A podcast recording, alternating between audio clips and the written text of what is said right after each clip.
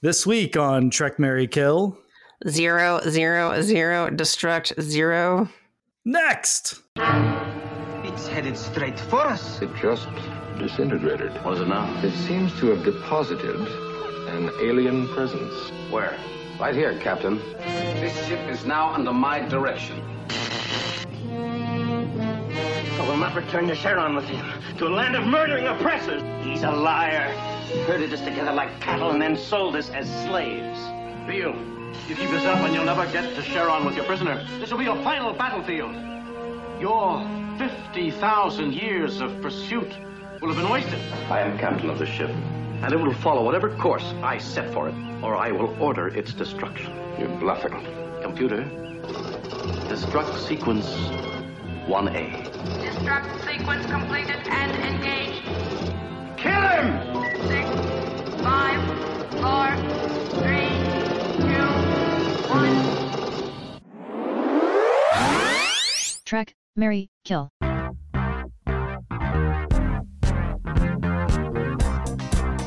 Hi, I'm Brian. Hi, I'm Kristen. Or was I the computer? We don't know. or both. You're very Majel Barrett, just every every role. Uh, welcome to Trek Mary Kill, a podcast that never judges Star Trek by the color of its skin, but by the content of its episodes. This week, we continue our two hander theme month with Let That Be Your Last Battlefield. Hold on. Let That Be Your Last Battlefield from the third season of Star Trek, the original series, teleplay by Oliver Crawford, story by Lee Cronin, who is Gene L. Coon's Nom de Plume, uh, directed by Judd Taylor. It premiered on NBC January 10th, 1969. So this is the 55th anniversary, which, uh, as we've said before, wow. Uh, hopefully, we can create something that lasts at least 55 years. That's pretty cool. That people are still talking about it. yeah, hopefully my Alpha- child doesn't die young of right. diphtheria or whatever. Yeah. Some or climate disease. change. Yes, exactly. Uh, Climate change. Memory Alpha describes this episode. The crew of the Enterprise find themselves caught in the middle of an intractable conflict with the bizarre fugitive alien and his equally belligerent pursuer. What Memory Alpha doesn't tell you is that this is the one where there's an alien with a half black, half white face chasing another alien whose face is also half black and half white, but the colors are are swapped. It's on different. He's got the he's got the colors on the wrong side, so he's bad. hmm I think this is the most famous episode of Star Trek. At the end of the day, Wow. which is okay. weird. It, it's the, it's usually the one that's cited the most when like people are talking about oh Star Trek. It's uh you know sci-fi, sci fantasy, but it engages in social issues, tells allegories, and you know it's got metaphors, but it's like a lens of viewing you know hu- the human condition. And this is like almost always the the very first episode that's referenced, or like one of the first three that that people mention when they talk about Star Trek generally. So uh, there are other examples out there. It, it's just you know this one is not very subtle about the message No. it's to say. I think I think if it were done today, people would be like, "This is too obvious." But at the time, it would not have come across as that obvious. I mean, it would have come across as, "Oh, these people are absurd for having differences," and that. But that's the point. Yeah, I mean the, I mean I'm going to get into a little bit of the development of this one, but I agree. But even at the time, people were like, "Uh, we got." Yeah. Today, it would have just been rejected on its face. Probably, it would have Mhm. been people would have just had their arms folded the whole time. At the end of the day, this season three episode that features Frank Gorshin, who played the the Riddler. in 1966 Batman, Shatner is not looking his very best. He's definitely putting on some lbs there. Uh, the the, the He was wig, don't. it. He was sucking it in there a Yeah. few times. I noticed. I guess what I'm saying is like the, the the middle of the third season of the original series, when the budget is to the bone, like they Mhm. are cutting in, hacking into marrow at this point. We don't have money It's- for girdles anymore. it is just kind of bizarre that this is the one that's stuck. You know what I mean? Like out of all the Mhm. like, there's obviously ones that stuck for fans, people who follow the show a lot. But just like general, oh yeah, Star Trek, they have the ones with the half white, half black, and it's like just kind of silly at the same time. Uh, I'm going to bring it back to Frank Gorshin. 60s television. Not not too much has survived to present day. Some stalwarts have. Batman has. The Untouchables have. Mhm. Uh, Mission Impossible, kind of, just mainly mainly through the movies, you know. But Batman, 1966, which when we were growing up, they showed that on reruns quite Yeah. a lot. And it, and it know, was even- stupid even for them, like even to Yes. kids. at the time, it was like a clever, very vaudevillian joke factory. But it, That- it, was for kids. But it was it aired in prime time. You know what I mean? Yeah, like but it was. it, was uh, yeah. mostly had a child audience. So the Riddler, Frank Gorshin. We're not a Batman podcast, which is No. great, but uh, it's fine. Uh. I mean, I love the '66 Batman. I, I would not care to go through them and evaluate them critically, but Well, there's nothing nothing much to be said about them. no. So, no. Uh, there was that Twitter account, the Bat Labels Twitter account, that just oh, per- great account. One of the best accounts ever made in social media.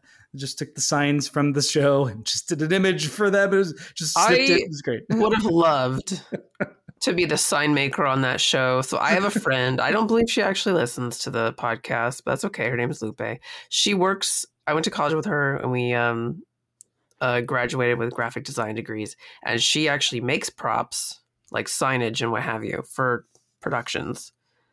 And so I know I have the skill set. And I'm like, that's so I thought you were amazing. say- I thought she, you were going to say that she says that everyone on her level says that's the standard. Batman 66. No.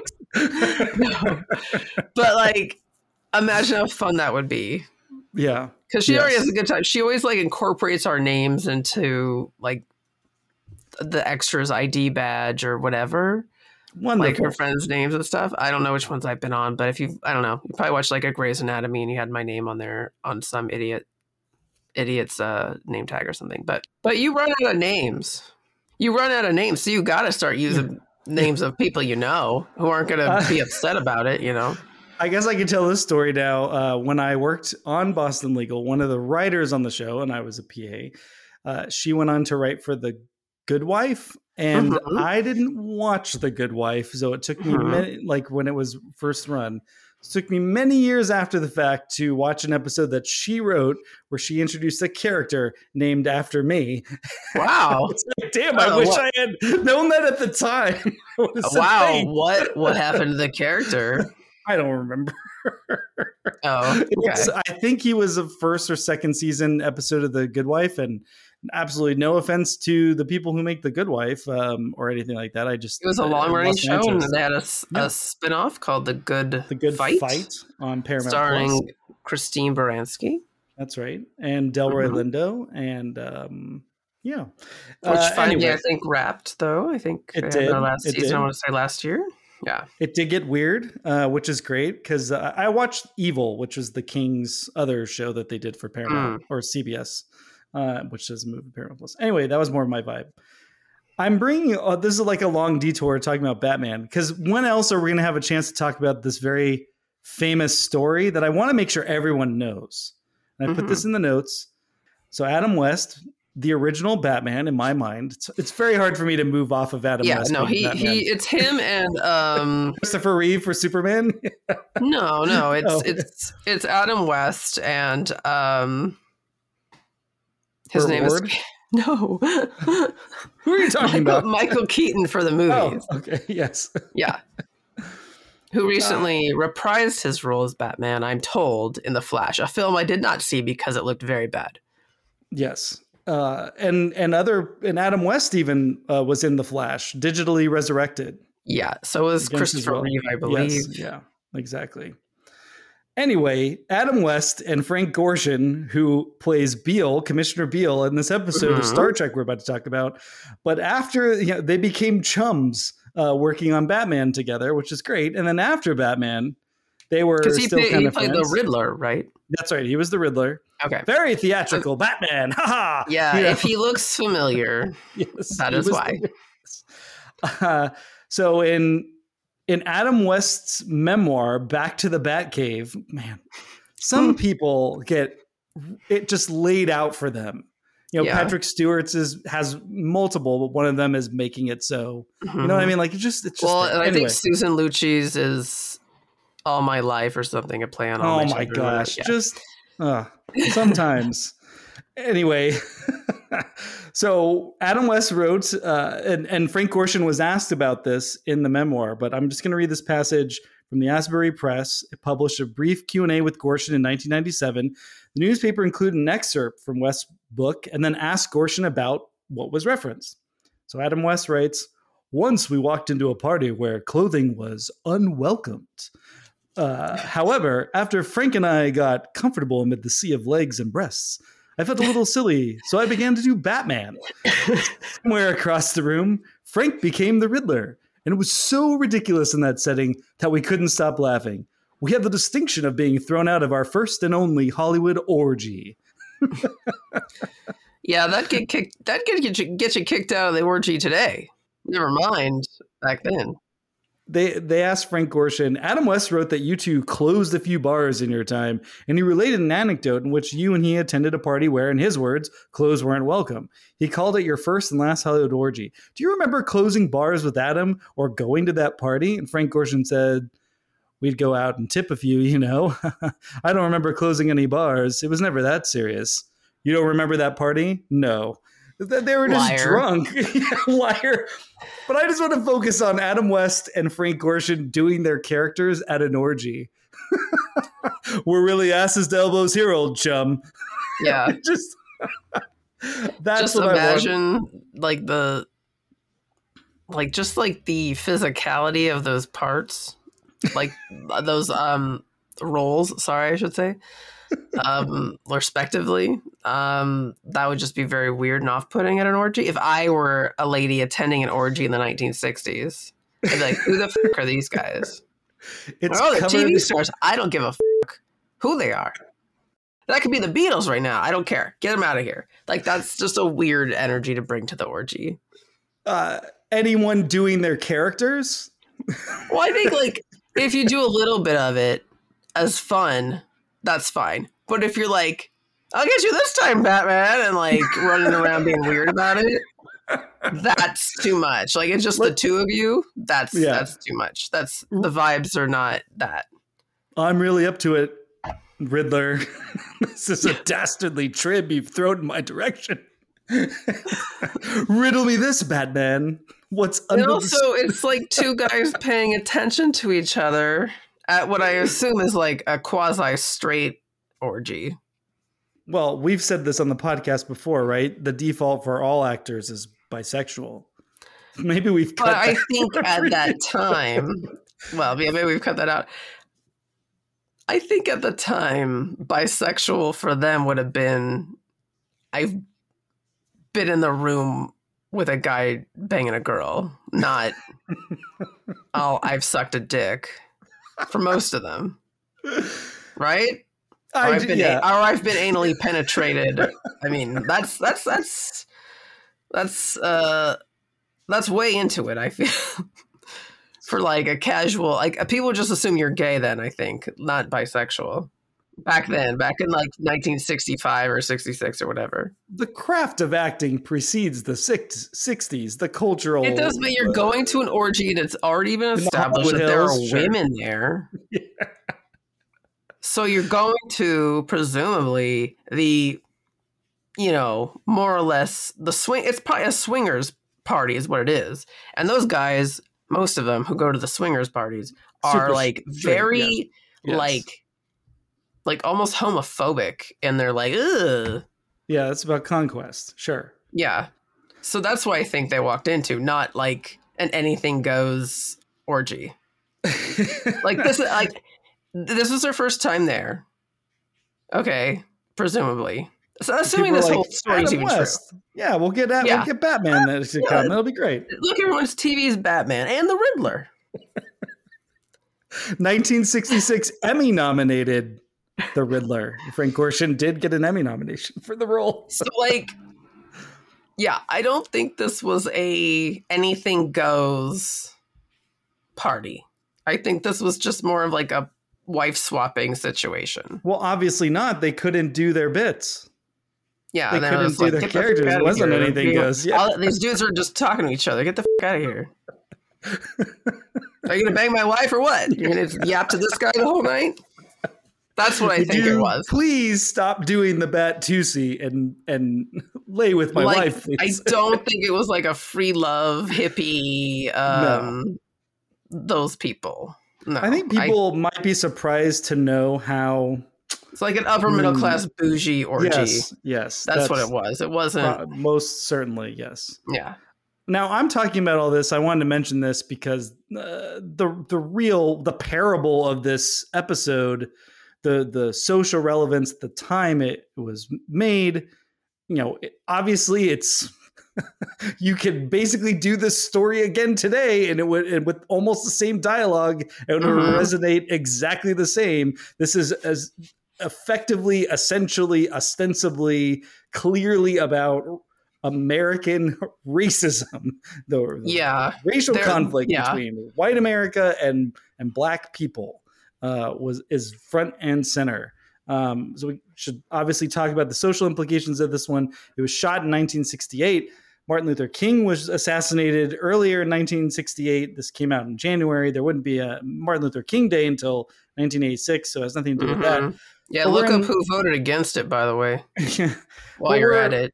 we're not in the absolute height of the civil rights era, but we are right after the peak of it. And Mhm. when when it's like segregation uh, has ended, this is now we're kind of entering the backlash we're period. just about to begin the Nixon administration. yes, So at the time when this would have aired and when it would when it would have been shot, there's a lot of like, oh my god, we're really we're really fed if you happen to not be a Republican. And you know what? Do we need to state our our? Uh, our You know what? You know, thoughts on Brent, this? I am I am not a fan of Richard Nixon. I don't know if that's come out. I believe I've spoken about it on this show before. Not a It's fan. in, it's in your memoir. Yeah, f- Nixon is it? yeah. Even though we both happen to be from California, Southern Right. California specifically, which he makes us even more qualified to say Nixon. Mhm. But and Reagan guess- too. Re- yeah, Reagan can kiss yeah, my ass. Absolutely, super, super. So duper. did you know like California used to be even better before Reagan was governor? Like we had health coverage and uh, you know homelessness wasn't a big issue. I And then he gutted all of those programs as governor of California. So he can kiss my ass. Nancy can kiss my ass. Nixon can kiss my ass. Henry Kissinger, rest in piss. You can also kiss my ass. The four of them, the, the four horsemen of the apocalypse, and all their all their all their like friends who are still around. Roger Stone, all of those guys. And, and racism. Uh, that's why I want to push us towards. Sorry, racism. we talked a long about. Well, we talked. We we got on a tangent about orgies, and then you got me on Nixon. So now, I know. okay, well, I mean, racism. because I'm bending us around to what this episode's really about, which is an uncomfortable It's about topic. I mean, prejudice. it's about prejudice, and it's yeah, and it's hatred of another person for simply the way that they look, the color of their skin. You know, uh, what we do, human beings are tribalism, and how we other people we we think of them as animals or less than, and this and it, it, manif- it And metastasizes in groups. how and- those differences are fairly arbitrary to an outside casual observer. Yes. I remember being uh, extremely upset just when you're in school and you're like, this is what prejudice is. and Yeah. they kind of like break it to you like, this is what what's happened in history. And Yeah, it almost this- feels like an in-class exercise of so and so has a half white face and half black face, right. and then the other guy's got it reversed, and they hate each other, and you're like, that's dumb. It's like like an after-school special almost. Yeah, absolutely. That's absolutely what it feels like, which is why it's always kind of smarted whenever this is the episode that gets brought up almost immediately when people talk about the long history and the legacy of Star Trek and how it's in fact uh, affected the culture. It's like, you know, it's inspired scientists, you know, astronauts. And they had that episode about the half white, black. Like they've dealt with issues like race and sexuality. And it's like, okay, but this is like the most. Uh, I mean, not the most with sexuality though, but I mean, no, okay. no. I mean, I guess I'm just kind of saying like it's it's an upsetting subject because it's kind of you know there is no logic behind it. It's I mean I'm not being Spock here. I'm just like it's just pure uh, primal bullshit that Mhm. that gets stirred up and it's very easy to you know people are it's very easy to make people afraid and it's very easy to uh, give that that fear a label. You know what i mean? Like it's very like i'm, I'm feeling something and then people can label you're feeling it because you hate that person. It's like that must be it. That that is a difference. Oh i'm so angry. Look at that difference. Oh that's that's the thing i don't like. And it's just upsetting. And so you read you know you you listen to the words you hear the performance. Frank gorshin is is playing basically the uh, you know, uh, the authority the government the status quo white america whatever. And he's channeling the same anger that we hear today. You see on conservative media which is basically mass media you know for any type of person. Oh an arab person. Oh a mexican person. Like it's the same kind of thing. And it it's just sometimes it's just a bummer to think like hmm we haven't really nothing's really changed. It's just kind of like we we just kind of go through the same cycle of arguments which is a real bummer but uh Yeah. all right. Couple of notes about this one. Marc cushman's these are the voyages tos season three a book i've referenced before. Three things i pulled from that i wanted to mention. Oliver crawford who's credited with the teleplay he had been blacklisted by the government's hunt for commies he was Hmm. one of those writers who didn't who wouldn't speak to the committee house un-american committee and it was showrunner season three showrunner fred freiberger who uh, made it a point for House, House Committee on Un-American- Un-American yeah. Activities, right? that's right By the Uh, way, and it- if you are into gay stuff, Fellow Travelers is a series I also on Paramount Plus. huh, But if you have low tolerance for gay sex, no, but it's on Paramount Plus if you have that tier, which I do. okay It is also on Showtime, which I thought was like shuttering soon.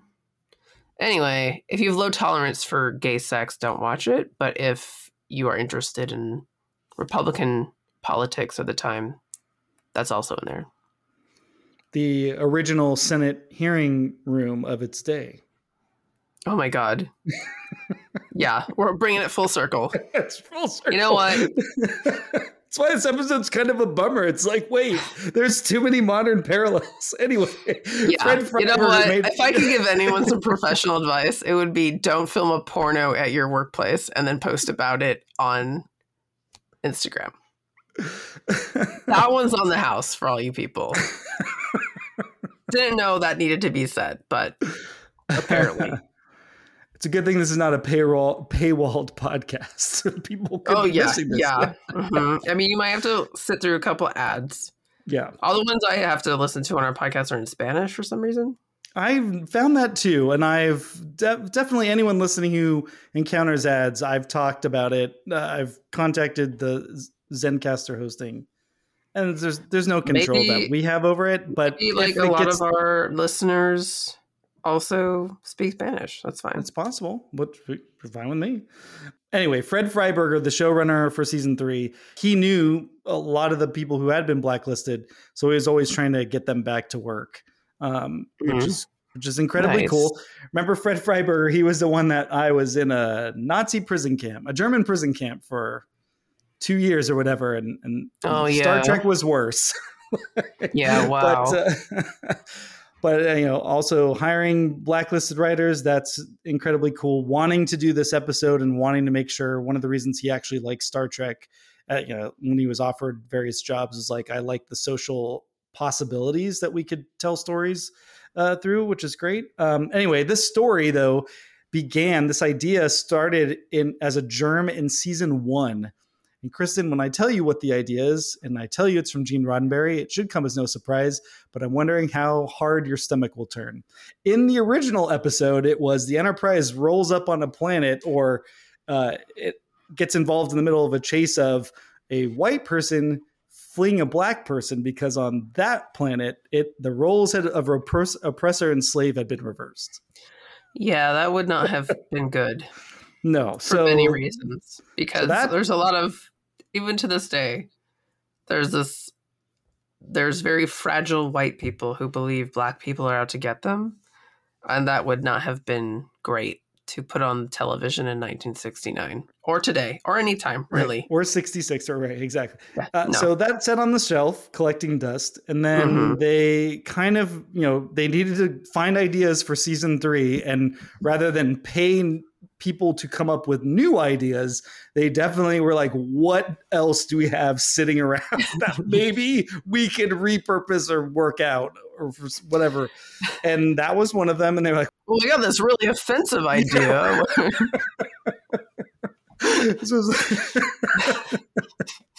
So maybe this was the least offensive idea that was anyway. So it, How to, then it- like inspire lynchings across the nation. that's right. We give it another go? So uh, Oliver Crawford kind of redid the idea. It, it might have evolved a little bit with Roddenberry's hand in there, and then just he abandoned it. But then it became uh, current events. yeah then it became a devil chasing an angel or an angel chasing a devil or something and so that's where it stood as they went into pre-production and then judd taylor who's the director he came in and he just had this idea of like well what if it wasn't an angel and a devil what if it was half black half white and then half white half black? And that so then they're like oh great that's better and probably also cheaper.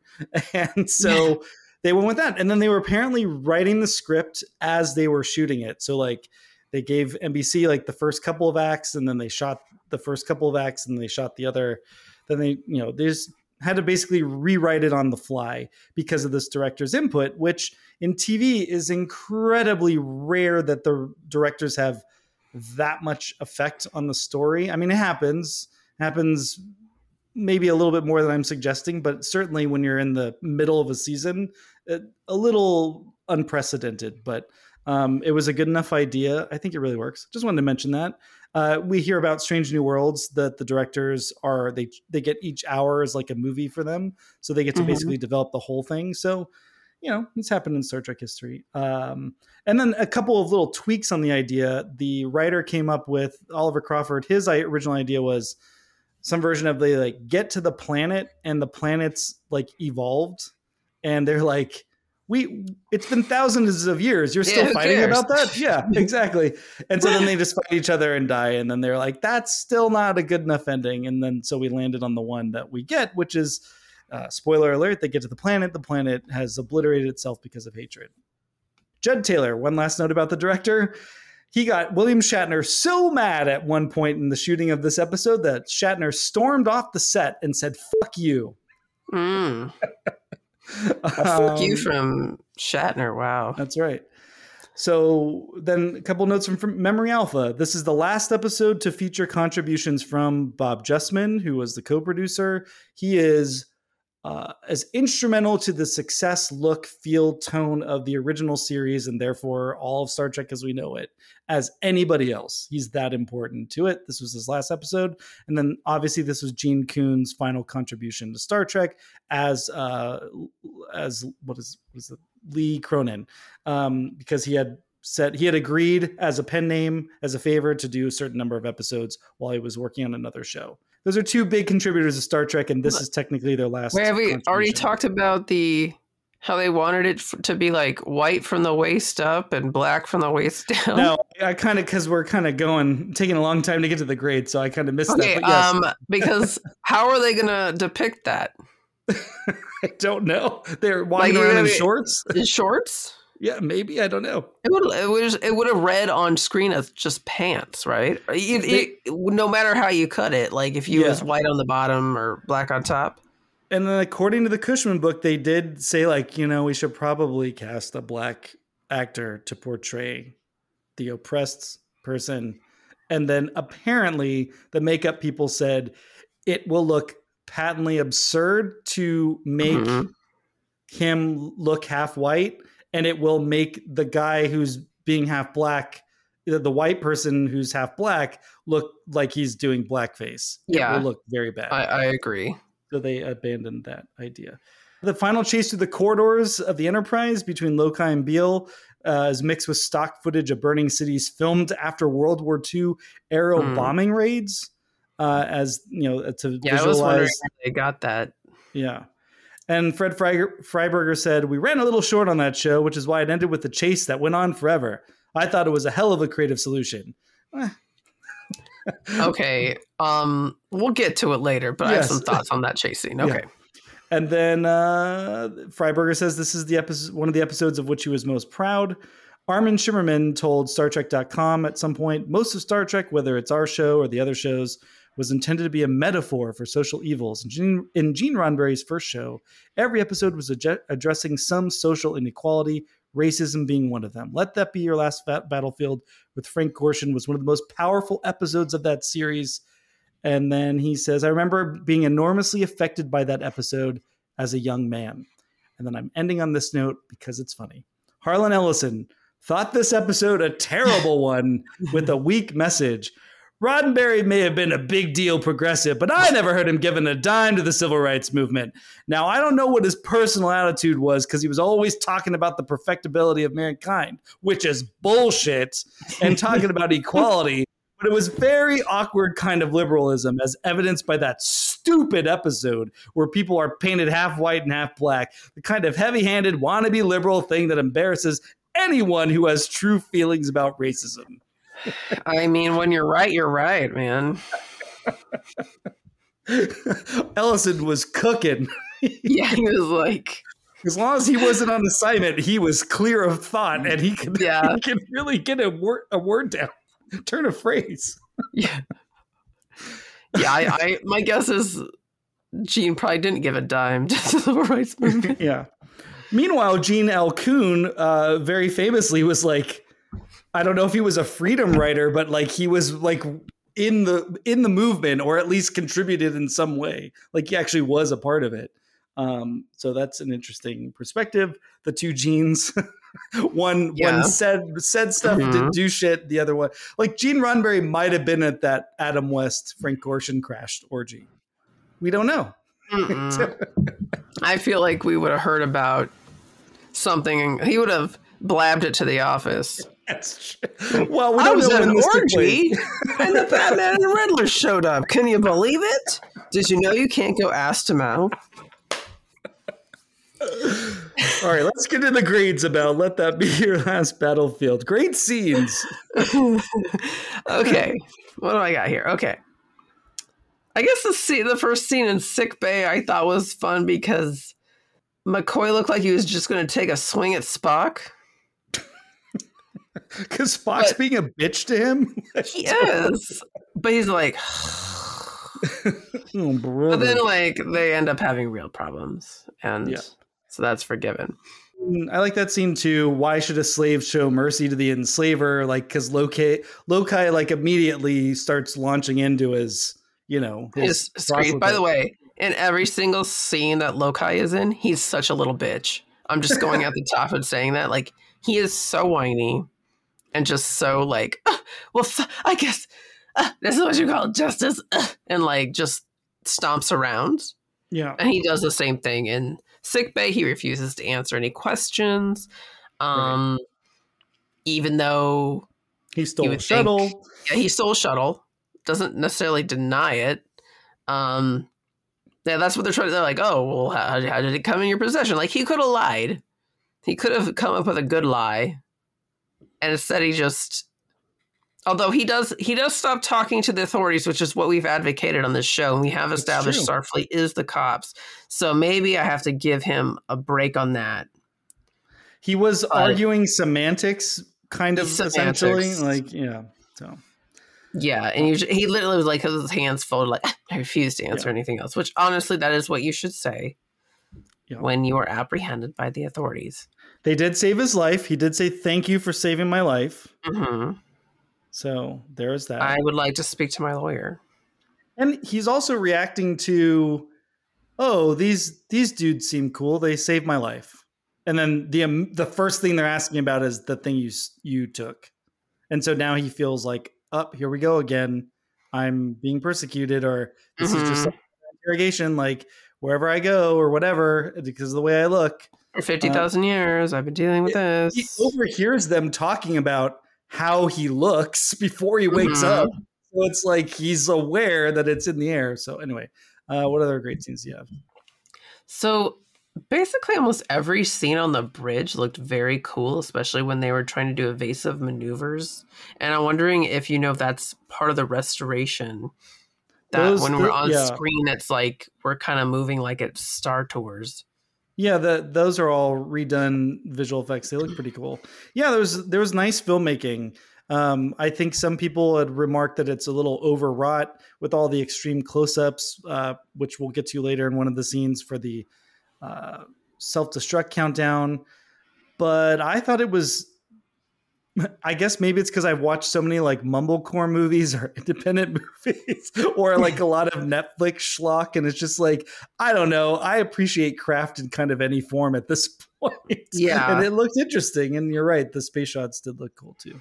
And then my next one is the self destruct sequence. Yeah, And I have more thoughts about that in best Trek tropes, which I think I don't know if we, we can mention it now, but Sure. it's just sort of a battle of wills.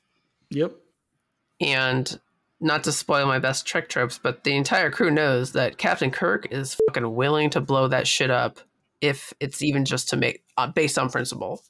I love though that it catches them all kind of by surprise. They're like, No, but like the, everyone's like exchanging glances, like, "Oh no, he's gonna fucking do it!" Like he's not messing around, and especially Spock is like, "Uh huh, yeah." But it's just funny because if, like, he says, "I'll I'll destroy the ship," and the next cut is to Chekov, and Chekov looks like he's been startled awake, and he looks over to Sulu, like, "What the fuck?" I was Yeah, not expecting that to happen. Like everyone's like, "Yeah, he'll do it." Yeah, yeah, exactly. I mean, obviously, it's it's a tense scene, and I think when you're in one of these budget crunch situations where you're basically doing a bottle show, literally no new sets or anything like that, you do have to find ways of making it interesting. So, uh, yeah, I like that. It was good. Yeah, Good it's a tense scene, and I think because it's season three, right? We're Mhm. as viewers. I don't doubt for a second it, it's not a bluff. Like we know as viewers that this is not a bluff. Yeah. And how far is this guy gonna? How how how far is Beale gonna take it? Because he doesn't know. He doesn't know. how serious he. Like this Yeah. guy's insane. like you can't compete. Kirk is crazy. He'll do it. Like you you took command of his baby, the ship, yep. and it's not going to end well for you, my friend. Yeah, that the one thing you can never do is try to act mm-hmm. like you're in control of the Enterprise. That's a And big he no. tried to warn you. That's He said, "We'll go here. We'll do this, but we're not gonna. We're not gonna go back to you know. There's protocol, and I'm not deviating from that." And then he tried it, and he, I mean, he quickly found out he wasn't playing. That's right. And then I think the Oh. next scene I like is after all that, they all go and have a drink. Um, and then that's where it's like that's the scene wherever where they are like, well, you know, Beale says, well, my skin is white on the left or whatever, and his is white on the right. And everyone in there is like, uh, like Spock and Kirk are like, um, yeah, we didn't notice. Like, that's very dumb. Is that your last great scene? Yeah. Oh, look, so let's talk about it because I have I like scenes in and around it. I mean, yes, absolutely. What you just said, it, it's the it's the fulcrum basically, but it's so weird to think that this episode is known for this conflict, and it's the scene itself happens 36 minutes in. You would think it happens earlier in the episode of like Mhm. what's the what's the problem, but we don't learn about the prejudice until like two thirds of the episode's over. Like the whole time, Yeah. it's basically presented as like this He's guy's a, a- criminal. yeah. like he incited riots and he's you know murdered people or you know god knows what he's been doing and then turns out that's the offense and everyone's like uh yeah. okay you spent how many years chasing this guy And I really like the scene because, uh, I mean, it's shot well. There's a it ends with this cool kind of overhead shot as well. Um, it, but it's just it's the culmination of of of the two sides of the coin because Starfleet and Captain Kirk and the Enterprise they're the rule of law. They're the the the Mhm. status quo. They're the institutions. yeah like you're under this- our rules and regulations and so Yeah. there's due process we can't just let you take this guy back and execute him or whatever and Commissioner Beale, Beale's like, yeah, I understand there are rules. We got to follow the rules, and that's what that's what we do because that's what separates us from them. And and so it's a, it's kind of an amazing scene in that it follows the scene where Spock overhears Lokai talking Mhm. to the they're not non-commissioned, but like basically talking to the the the workers The enlisted the- men, kind the of. yeah. kind of kind of yeah but like the the the normal people not the ones with the extra responsibilities or representing Mhm. the government directly although i have a nice line about that later but like you in know, look- some way trying to not incite a riot, but like get them onto his side. yes like try to Thinking explain hopefully it yes. I mean I, I took it as like he's trying to like kind of incite them in some way. And it's not gonna as, like, work. yeah I, you're probably don't- right See the they're like, well, but I, I think he was trying to i mean uh, the the kindest read is like he's trying to educate them and Mhm. thinks that he'll be able to persuade them you know i'll i'll try to talk to them because i know that this guy is just going to use brute force he's already tried to take over the ship right with his mind so Yeah. like uh, so i'll i'll be the the more reasonable person for in this moment and then spock goes in and spock tries to do the same thing to beale he tries to do the same have the same conversation that Lokai was having, right? He's like the Mhm. history of my people this happened and we had to overcome it. And then they and then they kind of do the thing that really pisses him off where they say, "Well, at one point you two must have looked your people must have been look like one us. color." Yeah, or one And yeah. he gets so offended by that. Mhm. I don't know if you read that. It's like he's so mad about it. that Like they've that's what- already come up with an epithet. yes, the, the monotone. yes. You monotones wouldn't understand. It's what pushes him to finally reconquer the ship. Obviously, there's the whole Starfleet saying, like, we're not going to just let you take this person away. We don't have an extradition treaty, all that stuff, all the procedure. And then obviously, this reasonable person following the rule of law when they don't get their way that fuels their hate, that they take matters into their own hands. Wow, where have we heard that before? But I do like just the fact that they say that the final straw is him saying, like, the idea that we could have ever been the same, that we're the same at all, is so offensive to me. Uh, and so it was a nice build up in there. But I like the scene where Spock overhears Lokai explain the situation to Sulu and Chekov and some of the other crew. It's just yeah, a nice. it is. It is a lurk and listen, Yes, it is. Eh, Absolutely. which Could it- used to great effect on this show. Yeah. The two times we've seen it, uh, as we're doing on on the original series, in fact. That's right. Uh, and then around the other scene that you had the the self destruct face off showdown, the first great scene that I had, I didn't have the first scene where Lokai's in sickbay and Spock's being a bitch to McCoy and whatever. I thought Beale confronting Lokai after Beale comes aboard the ship, which by the way, the budget crunch was so low, was so bad that that's why they're like the ship's invisible. Yeah, I was like, There's a cool ship out there. Yeah, okay, it's it's Wonder Woman. Like it's the same Yeah. Wonder Woman thing. They're Yeah. like, oh yeah, it's an invisible ship. Don't worry about it. And so it's it goes in and I actually think the writing in this episode is really well done. Like it's not just boilerplate functional copy paste from magazines of the day of of the, the advocates and you know the people on either side quote unquote of the race debate or whatever it was called. Um you know it's it was it was definitely taking um sides of a bigger idea but like there's a lot of anger there. There's a lot of hate in that scene and it's beale and lokai confronting each other and kirk's like hey shut up. Yeah. just stop this is this is my ship this is not your battlefield all this other stuff. And then kirk clearly takes the the law's side. And he's like and you can now rest your vocal cords. Like you Mhm. stop talking. I've heard enough of you. So an interesting dynamic to play there. And, and then i liked where beale announces that he's seized control of the ship. I like the the the preceding moment to the the actual self-destruct bit I think there's like a lot of tension, like we said, good acting, solid acting, where he's like, I'm trying to be reasonable, but you know, now's the time, this isn't acceptable. And there's this weird um, storyline going through where the Enterprise's mission is to go decontaminate a planet Mhm. with that's had a like a bacterial outbreak in the atmosphere or something. Yeah, and it's like there's they say there's billion a billion lives at stake. We can't just go on your little Yes. uh jaunt to back to your planet. Like it has to wait a little bit. Yeah, we can't just drop everything because you hate this guy. Yeah, even though Starfleet's already said it's likely we're just going to hand this prisoner over to you, but we need to have like a little hearing first. And Yeah, yeah, have this guy like, steal the shuttle. like that's what they were like. They need to figure that out. yeah, and like he can't even wait. Like it's just gonna be a few days, but he can't wait to persecute this guy some more. Like he he has no patience, even though he's been spending I don't know what they said it was like fifty thousand human years or whatever Earth Something years. a very very long time. Yes. Oh my god, what a waste of time! I would have, I would have just quit and left, and you never would have heard my a- from my ass ever again.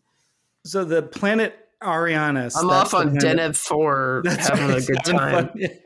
So Ariannus has this issue, and and the, the the the planet Jeopardy thing could have been a throwaway, and I think a lot of post original series Star Treks would have kind of maybe fumbled the ball and just thrown it away. But I think this actually serves a very important counterpoint to the episode because the scene where they say, "Surely, uh, you two were alike at one point, way in the past, like one color." He goes, "Didn't your people? I heard that your people evolved from apes." Or you Like, think he's- you yeah. think that your people. I thought it was that you Yeah. think your people evolved from apes, right? Yes, and right, and Spock's basically like basically the idea is like we evolved into this from something smaller or something else. And the Which, by the way, at the time and even today, was not a theory wholly taught in school because Huh. some people were like, "That's against God." So yeah, great worth point. mentioning that, like on NBC, they a- were just like, yeah. "Yeah, well, yes, of course, obviously." no, that's great. That's a great point. I mean, what we were only, in, yeah, exactly. Okay, so I, I guess I'm bringing it up because the very next scene is like Kirk and Spock are trying to make the case of like, hey, listen, you need to kind of uh, get over this hatred and this ridiculous prejudice. There's like so much more to to existence, and then the next scene is the Enterprise. De- decontaminates this planet of an infection.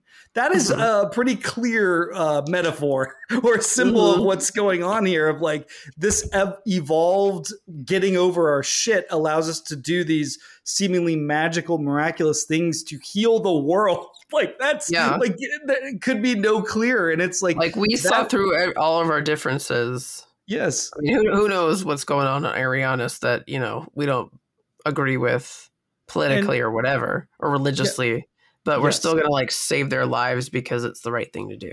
Yeah, and so I just kind of thought, you know, when you think of season three of the original series, and you're like, ah, toss it all in Yeah. the bin, it's all terrible. and then you're watching, like, oh, there's actually some artistry, some craft, there's some care that they're, you know, doing the best they can, and so I really appreciated that. And then I don't know, you, you didn't include it on your list, so I guess we're kind of like, are the last five minutes is that actually a great scene or great sequence when they get to Cheron and they discover that everyone's killed each other? I actually I I did enjoy that. I thought that was really interesting because as the episode was going, because I have not seen this full episode before. I've only seen like clips, and obviously I've seen like the half black, half white guys running around. But I was like, geez, if they go back to that planet, oh my goodness, how long is this episode gonna be? Like, and then when they show up and it's just completely on fire, basically. Yeah, they get like, there "Ah." and then it's five Mm. minutes. They chase each other around the ship and they beam down to the planet. And the Enterprise goes, Well, that's what they get. Yeah, they bye. just warp away. that's how it ends. Uh, Mhm. But there's like some really melodramatic acting where they're running through the halls. And obviously, I think they're supposed to be These guys are in their emotion- by the way. They are they are running like they are on mile fifty seven or something. Like but I think they're trying to convey like their soul, their hearts have been ripped out. I don't care. They're they're in poor physical shape. Like they should have made it a little more believable. Of oh, they're only going through a few decks and it's not that far. I see what you're saying, but I'm also like, I, I think Gorshin especially is supposed to be like, oh my god, like he's in a daze. Uh, technically, I thought it was interesting because this was before Steadicam had even been invented. Mm. Both of them Yeah, are no, holding it's, onto a rope. like a um Well, isn't it? It's, it looks like it's green screen or whatever, right? Or blue screen it would have been. No, no, no, no. They're just they're. But I was noting that they're holding on to a, a rope Oh. as as the camera's running backwards, and then they let it go as they peel off. And I, I'm Mm. trying to figure out like that's once the rope runs out, then they turn right. Is that what it's supposed to be indicating? So I don't know. It was it was like a weird marker thing that uh, I didn't. I've never seen before, so I just thought that was interesting. And I did. I mean, I can't believe there's actually like World War II footage interspersed in there. That's really some heavy yeah, stuff. I wonder if that's like in actually from Paramount's newsreel footage. Yeah, I don't know. I imagine I imagine they would have gotten whatever was free, and so Yeah, I'm inclined to exactly. believe, but I don't know for sure. We'd have to. I don't know. We can ask the UCLA archives if they know for sure where it was Uh, sourced. But So I was kind of just surprised. I didn't ask the question, do you remember the first time you saw this episode or anything? But I do. I remember the first couple of times and being kind of more like, I got it, you know, because I'm like a teenager or whatever. like, I got it. Um, and you pay attention. I mean, but like you look at it now, I mean, I guess we'll get into this. really makes you think. Yeah, yeah, really makes you think. All right, best Trek tropes. Okay, so you know what? We have a stolen shuttle shuttlecraft. God, those shuttlecrafts so easy to steal. They must just have their keys in the ignition. that anybody could just hop right in because how many times have we seen it? And and this time it's actually like a plot point. It's not just oh we lost a shuttlecraft. It's like we know there's a reason we're apprehending this because it went missing and the person on board seems like they're in distress. So like it makes sense to apprehend them. Yeah. and it's part of the plot. It's oh well he stole property so now we gotta you know there's due process. We might want to throw him in jail too. Um which by the way i think is like more of a red herring from the crew to beale than anything else of like well like we're not just going to hand him over to you. He may have committed crimes against us too which i think i mean that's how i read it but i don't know if anyone else reads it that way. I, Um, I was unclear because it seems like they were trying to straddle the line of like, well, we don't want to upset white America, so we need to show that our heroes disagree with him. Uh, Mhm. That that was my sense. So I don't know, but maybe yeah. the- Oh, also like the restored scenes of the shuttlecraft going into the Enterprise, yeah. like the re. I mean, I can't imagine. I, I I'm dying to know what that looked like. Oh, I can loan you the, the Blu-rays that have the original effects on there. like it looks pretty decent Mhm. and it looks pretty cool, but I don't know what it looked like originally. It would have been just been a reuse of the standard stock shot of a typical landing. It wouldn't have been all tilted like it was. But yeah, it was probably just yeah. like what, like models and okay. Yeah, it was just models. Yep. which I think models looks better most of the time, but I think yeah, we agree on that. okay. um, and I already talked about it, but Captain Kirk is totally down to destroy the whole ship, and the crew knows it. I put that Um, under Kirk playing poker. Oh, okay. I mean, that's kind of like the general vibe at this point. Like Or it's a or- bluff or, yeah. whatever. Yeah. Um, so yeah, I, I'm with you on that one. And I also put persecution was only on Earth in the 20th century. Okay, I put that under worst. Yeah, I put that under worst Trek trope: hand waving human history in the name of progress. Mhm. Chekov. There was persecution on Earth once. I remember reading about it in my history class, and then Yeah. Sulu was like, "Yes, but it happened way back in the 20th century. Way, There's way back. no such primitive thinking today." Mhm. Sure, Jan. Sure. It's it's so cute that I Yeah. have to acknowledge it. Like it's so adorable. Like Um, I mean, I give give Gene some props of like, well, obviously, by by the dawn of the next century, we won't be doing any of this, we'll be flying around, and it'll be great. But I think there are like people today who encounter Star Trek, and less and less people who are encountering Star Trek are encountering the original series and are unwilling, are increasingly unwilling to go back and watch it because of whatever. And and and it's like stuff like that. I think that offends people. And it's like, listen, this is like social justice, not even 101. This is like workshopping social justice, okay? This is like these are abstract concepts or simple concepts. The just getting the idea out there in mass media was a big deal. So just saying like Yeah, in the past it was like that. Having No, we a got over Russian it. character say, "Yeah, we used to have persecution, but only in the 20th century," is today hilarious. But Yes. also like, like even having a Russian character, like, "Oh yeah, we put a Russian guy on our on like Right. our submarine. Yeah, exactly. Like, I I think crazy, crazy. I think I've seen people get offended because it doesn't match what they want the modern statements to be. And sometimes I Mhm. think it's hard because, yeah, the world seems like it really sucks now more than ever. But I feel like the the problem with Star Trek is it's not supposed to go, yeah, it does suck today. It's Mhm. supposed to do, yeah, it was like that at some point, and we got over it. We figured it out. Mhm. Um, and so yeah, but I, I I think it belongs in a best Trek trope then because of it. I'm with. Um, I guess I'm with you then. I guess I had it wrong. oh, okay. All right. Well, that's the last one I have. I think. My So- best Trek tropes: a parable. Not this isn't an allegory because it really. I mean, I guess it kind of comes close, but like, what's the allegory? It's not taking a specific incident or series of incidents. It's taking an idea, which is a parable. I will say though that there is a faint hint of letters from a Birmingham jail and some of the stuff Lokai says, where he's like, "You've got justice on your tongues, but you won't, you won't, you know, you're like the white moderate, like you won't do anything." Uh, so that's kind of in there. Uh, but again, that's not an allegory. That's more of a parable. Anyway, um, okay, this is a big one. Captain's log. It, sometimes it's a worst Trek. Sometimes it's the mm. best. Here's why it's the best. I sent you the text before we started recording. Kirk says, in a direct act of sabotage, he says it. He mm-hmm. says sabotage. Sabotage. Shatner's very specific way. He- demands that it's spoken that way. So I'm glad we got to hear it in there. It made my ear perk up on every rewatch. Made me very happy. Yeah, I noticed. I noticed it distinctly. Yeah. the Enterprise being hijacked by a higher being, uh, like that's. I mean, this Mhm. is very similar to by any other name where they get hijacked and then the ship can suddenly go warp ten, warp thirteen, whatever. Yeah, the Uh, warp and- 10 stuff is fun. Yeah. and then I just put this in there. It's kind of more of an original series one, but a stunt performer taking a huge, unsanctioned, dangerous hit. When Lokai gets off the turbo lift, uh, oh, sorry, when Beale Oh, gets off the, yeah. he totally blows up that blue Yeah. shirted stunt person. Just annihilates him. I loved that part. That was great. I always love it when I, and I'm I'm sorry if that guy got CT or whatever, but like that's like just no- the stu- yeah. stunt work is stunt work just now, like at the turn of the century, started getting safer. Like that's Yeah. how recent they even started to think about now. it. yeah.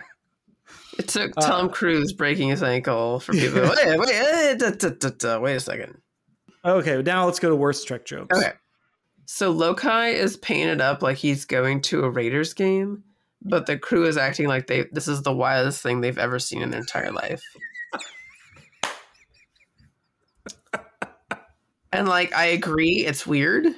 But I have been to football games, I've been to baseball games. I'm familiar with the the now Las Vegas Raiders, I suppose they're called now. I That's like it's white that- and black, but like it's it has such a sheen on the white yes, that it could read as silver. I mean the. I he mean, just looks like he's going to a football game, like he's a big fan. Not that he's different from anybody. He's about to sing some Pagliacci or something. I don't. know. So- the it, it was a bold choice, and for uh, a TV set in the 1960s, you know, it's like I get it. I get Yeah, why they had to do it, but I just was like, okay. They're like, I've never seen anything like it before, Jim. It's like, okay, but I mean, I think never been to Spock did. I I, think I mean, I this- guess football's outlawed in the future, which it Yeah. should be. the I th- feel like this the scene was starting with Spock saying like obviously this isn't like clown makeup right Yeah. they just cut over that but yes I, it's funny um okay I had Spock and McCoy's bickering as the worst Trek trope it just comes Oh. out of nowhere it's just Like I feel like uh, well, it's really shocking to me. They're like, "Oh, we're running short on the episode." Like I feel like they could have done more with that and like had more of a disagreement on something than just I get I guess it's I guess it's a little on theme though, because Spock goes, "You are yet you are pumping him like you don't know what he is, but you're pumping him full of your noxious potions as if he were a human." And then McCoy, like, so there's like a prejudice kind of veil there, and then McCoy says, "Blood is blood, even if it's green like yours." You know what I mean? Like, so I Oh. guess that's kind of why it's there to like the writer coming in being like, you know, McCoy's a racist. He's prejudiced against Spock. Let's put that in here. It's a good moment, I guess. But uh, I guess I'm talking myself out of it. But it just was. It just jumps out at me every time I rewatched it. I'm like, where's this And coming I- from, Spock? Calm down. Yeah. And I put the red alert where they're zooming in and out on the red signal, and then you put in the notes that they were doing that as an homage to Batman. Frank, because it happens right when it's like red alert, and then Frank Gorshin appears. I did not, didn't make that connection, but I was like, what the fuck are they doing? Because you know, I don't like the red alert when it's going crazy, but Yeah. usually No, the original series, it's fine. But No, the zooming in and out, I was like, what's going on with this? And so now I know, and that's that's weird. I respect it though, and maybe I should re- reassess this. But I'm putting it under worse. Just in the moment, I put it under worse before I- I'm with you. before No, I knew fine. that backstory. All right, most of its time quality. The effects are remastered, and I Yeah. wish I could see the original ones because Oh, that would probably be the wild. Blu-rays, and then you can see it. Okay, Um, I'll, I'll, I'll be over I- presently. Also, the zooming in and out on the red alert, that's uh, being an Yeah, homage to um, Batman well, 66. now I know. So there's AstroTurf and sickbay. I suppose noticed didn't that notice too. that before this episode. I had no, I was definitely trying to rack my brain of like, was it always green? And what Is- I do mean, remember because it reading is it, AstroTurf because it's on the floor, and then they have little squares of it on Yes. like a, a shelf, like a table. if you're only or listening to us, whatever you're- it looks what- like what the Brady have. Bunch's backyard Yeah. in Sick Bay. Uh, Or, or now is- now everybody has artificial turf because we live in California. You can't water your lawn anymore. right. It looks like the very very cheap kind of that.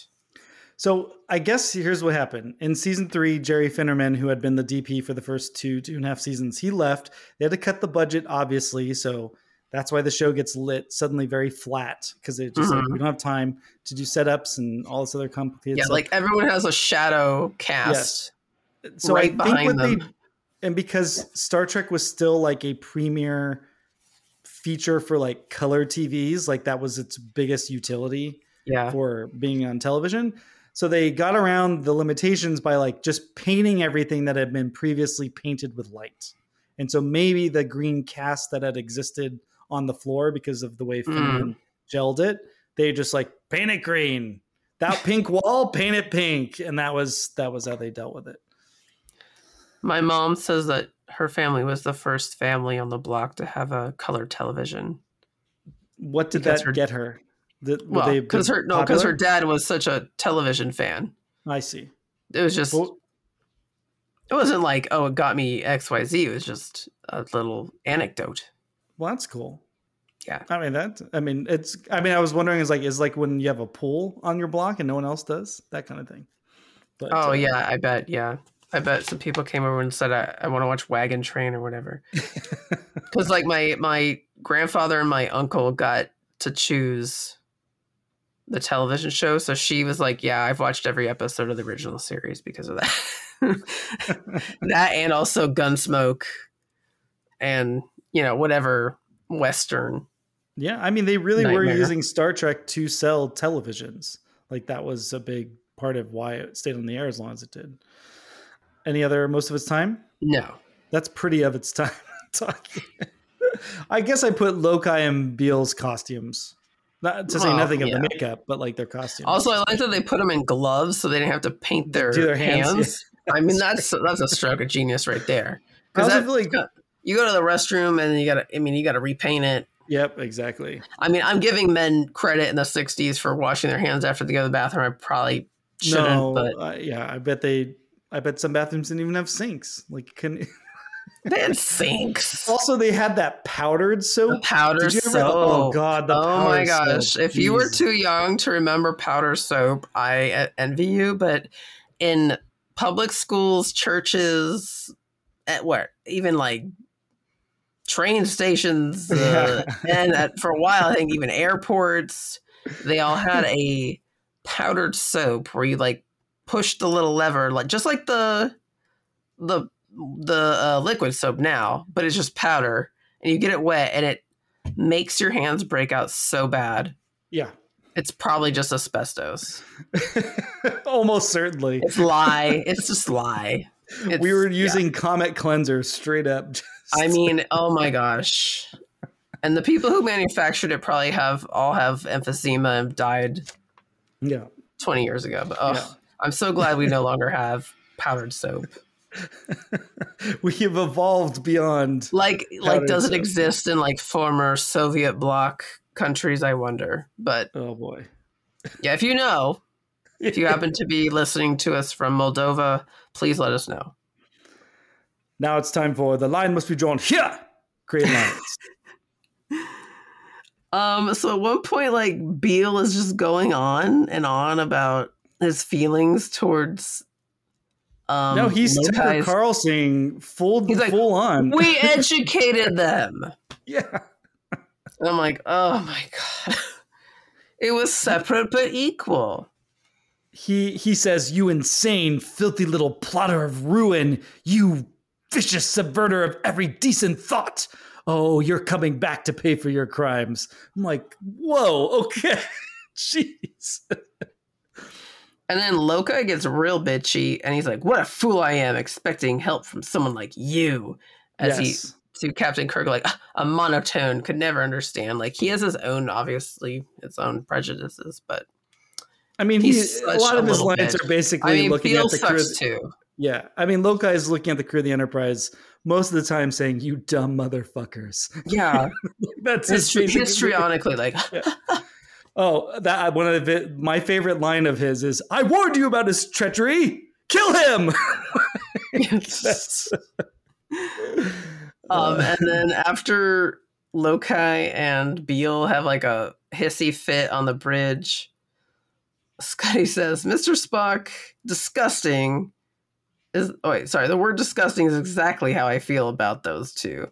Cause Scotty says they're disgusting and then um Spock's like, oh, that's not really the scientific term for them.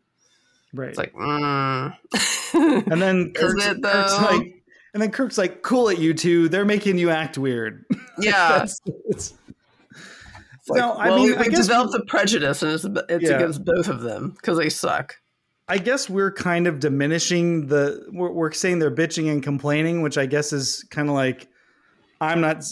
I don't think either of us are saying like there's a right way and a wrong way to present your case or whatever. It's just the actor portraying Lokai. It the histrionics are a little much but the message under but also at the same time it's like explainable yeah. if you've been persecuted literally your entire existence if you were born into being persecuted you might act in a way that makes everyone else who's not uh, from your experience feel uncomfortable uh, and the enterprise crew is definitely giving big we're uncomfortable with all this mm-hmm. well i think it's, it's effective because us as the neutral viewer is like well shit i think maybe both these guys got some problems. Like you don't want to sympathize with one over the other necessarily yeah. as the viewer uh kirk's i'm not going to read kirk's whole line because it's kind of long actually but it's um it's after he regains control after the self-destruct bluff and he's like all right everyone chill out and then i'll just read this part he goes we live in peace with full exercise of individual rights. The need to resort to violence and force has long since passed and will not be tolerated aboard the ship. You are free to move about the ship. I hope that you'll take the opportunity to know more about the Federation through its best representatives, my crew. Mm-hmm. I'm like, yeah, that's Captain Kirk. That's right. That's, welcome aboard the Enterprise, motherfucker. Yeah. yeah and but Lokai, so this is justice after Ariannus because they're like, you'll be brought to justice, or justice will be had after we leave after we this mission of mercy. And he goes, "You have signed my death warrant. I warned you what to expect." At this after Bele recon, retakes control of the ship. Will you continue to let this mockery of justice go on? If you are partisans of justice, prove it. Kill him. And then Chekov like says, "We already tried." Like, yeah, right. And then one. Chekov says, "We are not killers." And Lokai says, what do you do? Carry justice on your tongues? You will beg for it, but you won't fight or die for it. So that, that was that line I was referencing before. I think that's kind of that is the message of the day. I mean, I the the COVID lockdown and the George Floyd protests, I they're inextricably linked in my mind that they they happened at the same time, Mhm. and it was a lot. You know, is as disorienting and surprising and upsetting as lockdown was, and, and seeing and also then seeing what compelled this uprising, these protests nationwide. As disorienting and upsetting was the swiftness with which all of that we're listening, we're changing, all that went away. Like it was Mhm. pretty remarkable. And so, you know, it's easy. Words are easy. What are your actions? Which I think is kind of Lokai's point. But, you know, obviously the ship's in like this weird, impossible position where it's like, uh, we we can't phaser you. You have like weird shields. like, what are we supposed to do? Uh, and then I actually put the last little bit, even though I think the ending is really weird or kind of like it's it's everything Star Trek gets criticized for. Like every week they go to a planet and then they leave and like problem solved. Let's wipe our Mhm. hands and go. But uh, Uhura, after they both beam down to the their destroyed planet, presumably to kill each other, she says. It doesn't make any sense. And then Spock says to expect sense from two mentalities of such extreme viewpoints is not logical. And Sulu says, "But their planet's dead. Does it matter how which now which one's right?" And Spock says, "Not to Lokai or Bele. All that matters to them is their hate." And Uhura says, Mhm. "Do you suppose that's all they ever had, sir?" And then Kirk says, "No, but that's all they have left." Warp factor Yeah. two, Mister Sulu. Set course Yep. for Starbase four. Get us the F out of here. We got to debrief about this whole thing. That's right. Which I don't know if that's better or worse than when Pike sees a kid killed and just drinks and stares out the window. I don't know which one's better. I don't know. um, but anyway, I just I think the message was like, look what hate does to us, what it can do to us. We have yeah, to like, like, it destroyed your whole planet. You have nothing left, but Yeah. you still have all you have left is your grudges. any other great lines? No, I assumed you'd write all the good ones down as usual. Well, Sorry. I think there are actually even better lines too. I think it was a pretty. Uh, once Bele gets on the ship, I think the the episode is pretty well written. All right, the Anton Karidian Award for best performance.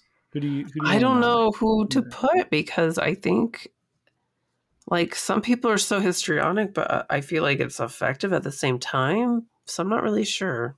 I gave it to Frank Gorshin because he has to play different versions of this character. But he's not playing a character playing a character. Does that make sense? He's Mhm. saying like these are the white people on the ship.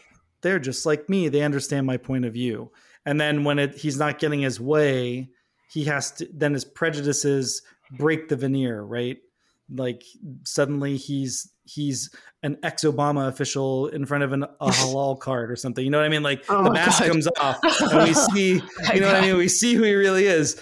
Um, For the record, And not just an Obama official, like just like a long term government employee, okay, basically. fair enough, fair enough.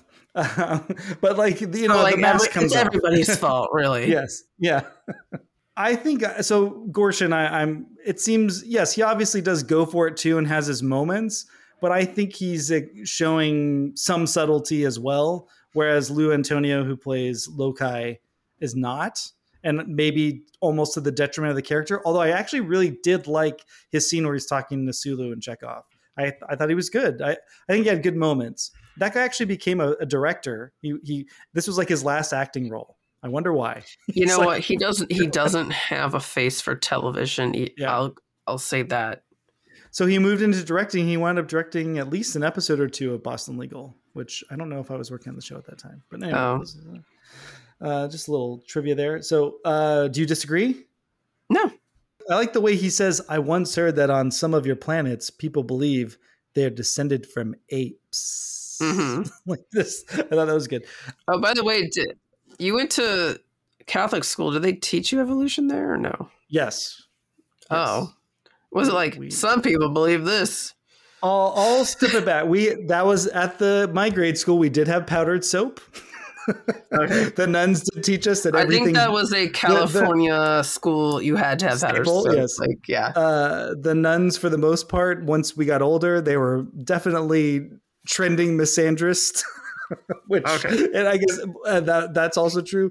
But the other thing was is that they did teach us science for sure. Oh, okay. Now I did go to a Christian school when I was in like preschool and kindergarten, I think, and I Well, definitely teach remember. evolution in no, no, preschool no. They, usually. they taught us Adam and Eve, and I remember it very clearly because I was oh, dazzled. I was dazzled by the felt uh, display that they would use. Like there was Adam, and then they put like a felt Adam, and then like he was, and then like I don't think he was fully naked, but he was like Like a lo- oh my God. like a Ken doll, yeah. And then well, they he's were supposed like, to be naked, right? yeah, and in, then he like, the learned shame, and then they used the felt Mhm. bush, and they put the like a, a green shrub. Mhm. They put the felt shrub. I just remember the presentation very clearly. I'm like, how is the felt sticky? I I was like five. I had not encountered a felt Velcro? board before. Was, it wasn't Velcro. It was just like cloth, Uh. and it was and I was like static electricity, I guess. Um, yeah. So yeah, we, we learned uh, evolution for sure. The Shatner. I'm giving it to William Shatner. hmm I think he's really going for it in a couple He of these tried to. Bl- he was going to blow up the ship. I so I actually him. think in that sh- in that scene he was actually really good, but like sort of and in the scene where they're having drinks, but kind of like the ones where he's like saying "knock it off." He's kind of like really Shatnering it up in a way that's a little distracting. I Because thought it's like two big. kids bickering, Yes. and you're just like, God, Yes. shut the fuck up already. Yeah. Uh, Like, but I you aren't even my kids. I definitely wanted to give it to Lokai, especially his first scene. You're Yeah, vindictive I feel- Christians. Look, I mean, he's I say runner up at the oh very yeah, least. almost a tie, almost like he's he's that big. But uh, all right, what part of this will he teach at Starfleet Academy? There once was a guy who could control a ship with his mind, but we didn't follow up. he willed it into being. He could It's will control the ship. Yeah. That We'll planet know. Cheron seems like good real estate that they just left. So Well, it was on fire, it's true. like visibly on fire. They said all the animals were encroaching on the city, so yeah. so that's just like LA though. It's an urban coyote oasis, basically. I feel like they would re up like what Chekov said, like we learned this in school, and like they would Mhm. add like a new like the new edition of the history books would include now a little like epilogue or something, or like a new part of a chapter being like the trouble with Cheron or something. Mhm. and they would teach about see, it's not just on Earth. Like we It had to learn for this is what real. Yeah. Uh, could Yeah, this be like little little uh, plays in elementary schools. yes It'd be an easy production. It'd be great. Could this episode have been hornier and would that have made it better? Yes, it could have been hornier, but no. I don't feel there's much horniness um opportunity that could have advanced the story. I feel like when Star Trek was really cooking, because I agree with you, what they might have done, even though there's not quite room for it, they gave Gorshin the big role, so that's not his part. You could imagine that there's a version where Lokai's trying to charisma, trying to riz his way through the problem. Mm. and like uh, maybe it was a very intentional choice to like not have Uhura around him that character I don't know Yeah. but like there's well, a version where you that could have she's around either of them, she's like looking at them with disdain, just like, ugh, right yeah you disgust me that kind of thing just like, mm. Uh, but I agree yeah I think it would have just made it creepier and in any way you cut it like wherever the horniness is coming from the episode Yeah. felt really creepy all that said Trek marry or kill let that be your last battlefield I don't know. What are you gonna say? So there's a this is something I wrestled with because again I rewatched these so many times and I kind of feel like there's almost an obligation to say it's a Mary because of its historical cultural significance as being like one of the most famous episodes of Star Trek and then rewatching it and running it through our system I guess mm-hmm. being like this seem this is a pretty solid episode. It's definitely a a, so- a strong trek. There's definitely been worse episodes.